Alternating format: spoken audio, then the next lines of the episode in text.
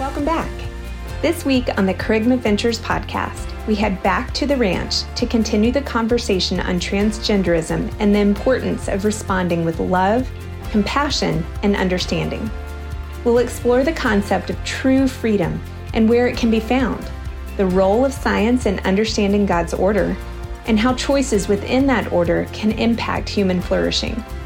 Join us as we navigate how the church should respond and further delve into this complex and sensitive topic from a biblical perspective. It bothered me to hear that that position expressed by this uh, this other leader I'm I'm talking about, where it's like, if you don't stand up and speak out against these things, then you're spineless and you're not you're not a pillar of truth. Would be what he would say. Yeah. On the other side of the coin, and so. Um, well, I can remember back when the abortion thing first became mm-hmm. a big mm-hmm. political thing. I'm old enough to go back to when Roe was passed, so so I had friends who said, if you don't go protest in front of a deal and you don't get arrested for that, yep. you are you're spineless, yep. and you're not a pillar of truth because murder is murder and it's awful. Okay, I agree with their evaluation that murder is murder and it's awful, and I believe abortion is murder, and I hate it. Yeah, I hate everything about it. But uh, f- for for them to say with that uh, vitriolic uh, attitude of, okay, you've got to do it this way, and you know, we it's okay to burn those places down because after all, they're killing babies. Yeah, that uh, that's that's a long way from the kingdom of God. Yeah, yeah. So, so yeah, I took some stuff on the chin. You don't care? Like, yeah, I care, but I'd like to work at the at the problem at a little bit deeper level. Mm-hmm. That's really great, man. I I agree. I've been thinking about that a lot lately. This idea of these really, really deeply passionate Christians that just seem to be fighting fire with fire, or you know, flesh with flesh, yeah. like you said, and the the real core issue is being neglected and sidestepped and it's not it just doesn't seem to be a representation of the heart of God. Um, and I know, of course, they they think the same thing about how you would see it. Yeah. like, well, Dudley's Dudley's just weak, and he's not rep. You know, God was a just God, and He was a righteous judge, or He's a righteous judge, and um, you know, Jesus turned the tables over in the temple, and yeah. You know, so what do you say to that? Well, you know, love is. Uh, I know I'm making you defend yourself a little bit here, but just. It's okay. Uh, you know, one thing we have to, have to watch for is, is, letting the other side tell you what love's supposed to be like. Like, no, you, you're a Christian. You're supposed to, you're supposed to be loving. Yeah. Which in their mind often means you're supposed to stand back, let me have my way, and do whatever I want to, and affirm me no matter what I say. Yeah. That's not loving. You know, that's uh, that's abandonment. Yep. that's dropping in the ocean. That's preserving my comfort because I don't want you to be mad with me, or I don't want you to be upset with me, or to cancel me. So I'll preserve me. That that is selfishness. Yep. To to love somebody is to say I'll I'll I'll be willing to suffer in order for you to be helped. Well, if if you are uh, if you're walking down a path that's destructive, uh, whether you like it or not, I, I, I do need to try to, to help. I can't make you do anything and I can't be mad with you if you don't, but I, I can do all that I can to stop. So therefore, if I can, if I can do something physically, politically, policy wise, whatever, then I should yep. as an act of love. Yep. So I like that. We, you've talked in the past couple weeks about this idea of um, personal agency and that being kind of a current craving for our culture, for young people, like freedom, freedom and agency means that I get to do whatever feels good to me and what I want and yeah. go with the whims of my impulses or whatever. And that's the definition of freedom. And, um, that's not that's not the definition of freedom. Like uh, I don't remember how you've unpacked this, but it's like real freedom is being submitted to one greater than you Yeah. right? How do you say that? Well, one of the things I think we we have a hard time believing is that you're either a slave of sin or you're a slave of righteousness. There are two powers. You're a slave of, of God's spirit or you're a slave of sin. Mm-hmm. And if you are a slave of sin, you have believed the lie that you are independent of all external forces. I am an I'm an agent on my own. The devil doesn't tell me anything. God doesn't tell me anything. Mama don't tell me nothing. And ain't nobody gonna tell okay, so you you are now totally deceived because you're actually under the control of one who has told you that if you'll eat of the tree of the knowledge of good and evil, you won't need God. Yeah. A- And so you're under the control of sin.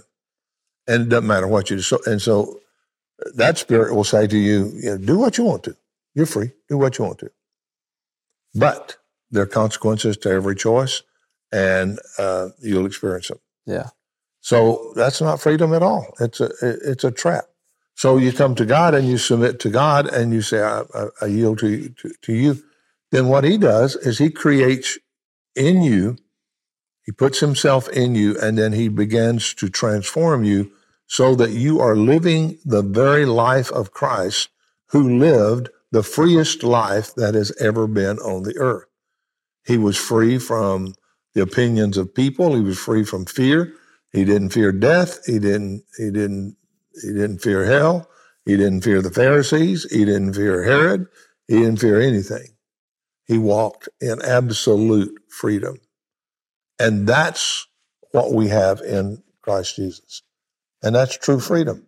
You say, "Well, I don't want to be a, I don't want to be a servant to God." As you're a servant to God, you're finally free to be a human. Mm-hmm. That, that's what He does. Yeah, that's good. So we were talking about um, if it's useful or appropriate for pastors to be really outspoken about, let's say, the transgender issue or homosexuality. Um, and and you've made the point that it's it is also so while while you wouldn't necessarily agree that pastors need to be, you know, violently and outspokenly opposed, focused solely on that issue in the way that maybe some are, you would still say that they need to equip their congregations um, to know how to deal with these Yeah, questions. absolutely. Which I think that's where I'm getting at in sending my kid to public school. I feel ill equipped to know what questions should I be asking or, or what sh- should I have these concerns? What concerns should I have? How do I engage that with my kid or their teacher or the principal? Um, I feel ill equipped to enter into those Yeah. those conversations. Well, I think for for all of us, but let's go to the pastor's thing. In a in an era where your success is measured by how many people come to church, how many people involved in the programs, how much money we have, size of the buildings, all that kind of yes. th- that that does measure church just like it measures corporations, which we should have expected once we went to the corporate model. right. Okay, but the biblical uh, standard is pastors, leaders are to equip the people for the work of the ministry, equip the saints. So wouldn't it be great if you had a church, let's say of 200, 300, 400, whatever, but they actually were able to think through the transit, transgender issue, were able to think through the homosexual issue, the LGBTQ plus deal. They were able to actually think through the uh, immigration issue, uh, the racial issue. They were actually able to go to scripture and say, this is what the gospel says and the implications of the gospel. And therefore, here is what I do in my school board, and here's what I do on my city council, and here's what I do in my uh, community association. Yep. So, so if pastors were to do that, then these people that are out there, some of them are called to be in politics, some of them are called to be in science, some of them are called to be in education. They could be out there actually making a difference, not just fighting back against an agenda. Yep. So, so you'd be being salt and light in the whole situation. So, so here's what Paul says to Timothy. All scripture is breathed out by God and profitable for teaching, reproof, correction, training in righteousness, in order that the man of God, the person of God, may be competent, equipped for every good work.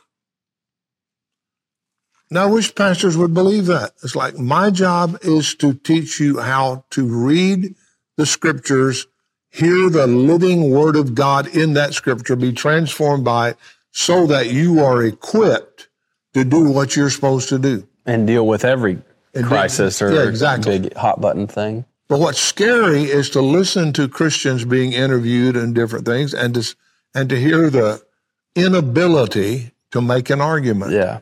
They can't even make an argument Right. against abortion or Yeah. transgenderism or whatever.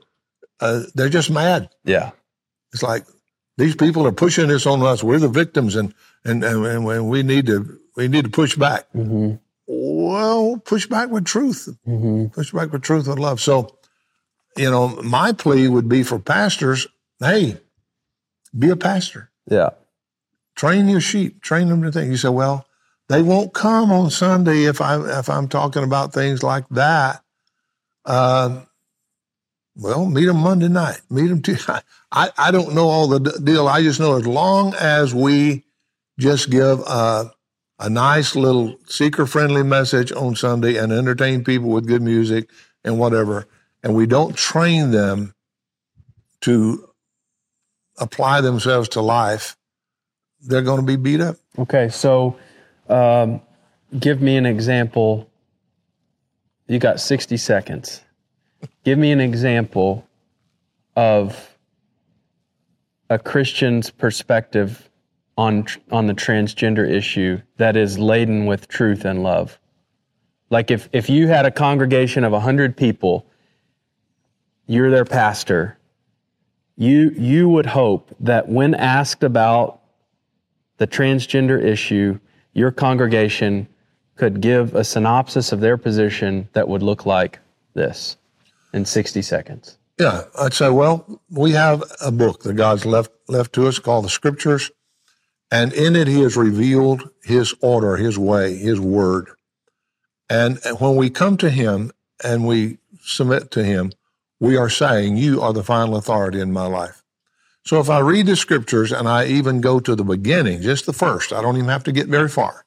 I just read the first few chapters. I discover that the God who out of love created all things, he didn't have to, he wanted to. He wanted to create us so he could enjoy us and we could enjoy him. So he created us and it says that he created us male and female created he them. And he reemphasizes that over and over again. Therefore, God has already settled the issue of how many genders there are. And it doesn't matter how I feel or what I think or what somebody else says or, you know, what what the popular opinion is. I have an authority and I've chosen to yield that authority. Mm-hmm. If I choose not to yield that authority, I'm yielding to an authority that has no definition. Okay. So, yeah, so that would be the second part of my question is if you're engaged in a conversation with someone who doesn't accept God's written word as final and authoritative, then you're really kind of pissing into the wind in the argument or in the conversation. Yeah, then we Like, how do you engage that conversation in love with the other person? Because you don't want to be beating them over the head with the Bible and saying, "Well, until you until you believe God's word, then you're just like." There's got to be a loving yet truthful reply to that. Okay, because we are Christians and because of what I just said, we believe that God created with order and that that order still exists and you can fight against it or whatever, but it's it's still order. And you can you can learn some of the ways of God just by looking at the order that He has created. Therefore, we are able to go to science. It's not the final word, but it is an observation on what order looks like and when certain choices are made, what consequences happen. Yep. And we can we can look and see does this cause humanity to flourish? Does this cause people to be free? Does this create contentment, satisfaction, joy in people's lives, or does it produce something else? So I can I can look at created order and see the consequences of choices, and I don't have to quote scripture because God has written His scripture in creation. Yeah, that's good. He's written His order in creation, so I can argue from that point of view. Yep. Now, if you're going to take some weird scientific stuff that has no no proof to it and no history to it, like the, the latest thing is, you know, so and so and so. It's like, you know, I can't deal with that. Uh, I say I can't deal with that. There's no answer to that. Uh, but hang around for about 50 years and see. Yeah. Okay. Because it's going to fall apart. Okay. Guaranteed. Yeah. Yeah. Good. Yeah. So, what's aside from the conversation about whether transgenderism is right or legitimate, what's what would you hope your congregation, again, you're a pastor, 100 people maybe, what would you hope, how would you hope to have equipped your congregation to engage with someone who maybe is transgender or who believes strongly that it's a right and okay way to live? How you're, you're equipping them. Yeah. And you're, you're discipling them. How would you hope they respond and engage to someone who is transgender? I would hope if they had a neighbor, friend, whatever, uh, family member, whatever that's going through that kind of confusion, that they would be able to sit down and to say, look, there is a God and he, uh, he loves, he's a good God and he has an order. And if you submit to him, you are you are going to find that order and you're going to live in that order. Now, if you if you make him the final authority in your life, then he will clear up a lot of these things that you are confused about. So he will clear up some of the feelings of your confusion of your gender or whatever. But the bottom line is you have a choice to either yield to God's definition of reality, two genders, or you choose not to. Mm-hmm. And if you choose to, then He will Himself come to you and help you walk through all of your confusion. Yeah, it's good. I appreciate that being the kind of the culminating message and not not one of condemnation or punitive. Thank you so much for listening to the Kerygma Ventures podcast. We'd love for you to join us next week as we continue to bring you conversations and messages that challenge you to live a life of grace and freedom, developing a thriving relationship with Jesus. If you enjoyed today's episode, would you share it with someone in your life who you know would be encouraged to hear it? Thanks again, and we'll see you next week.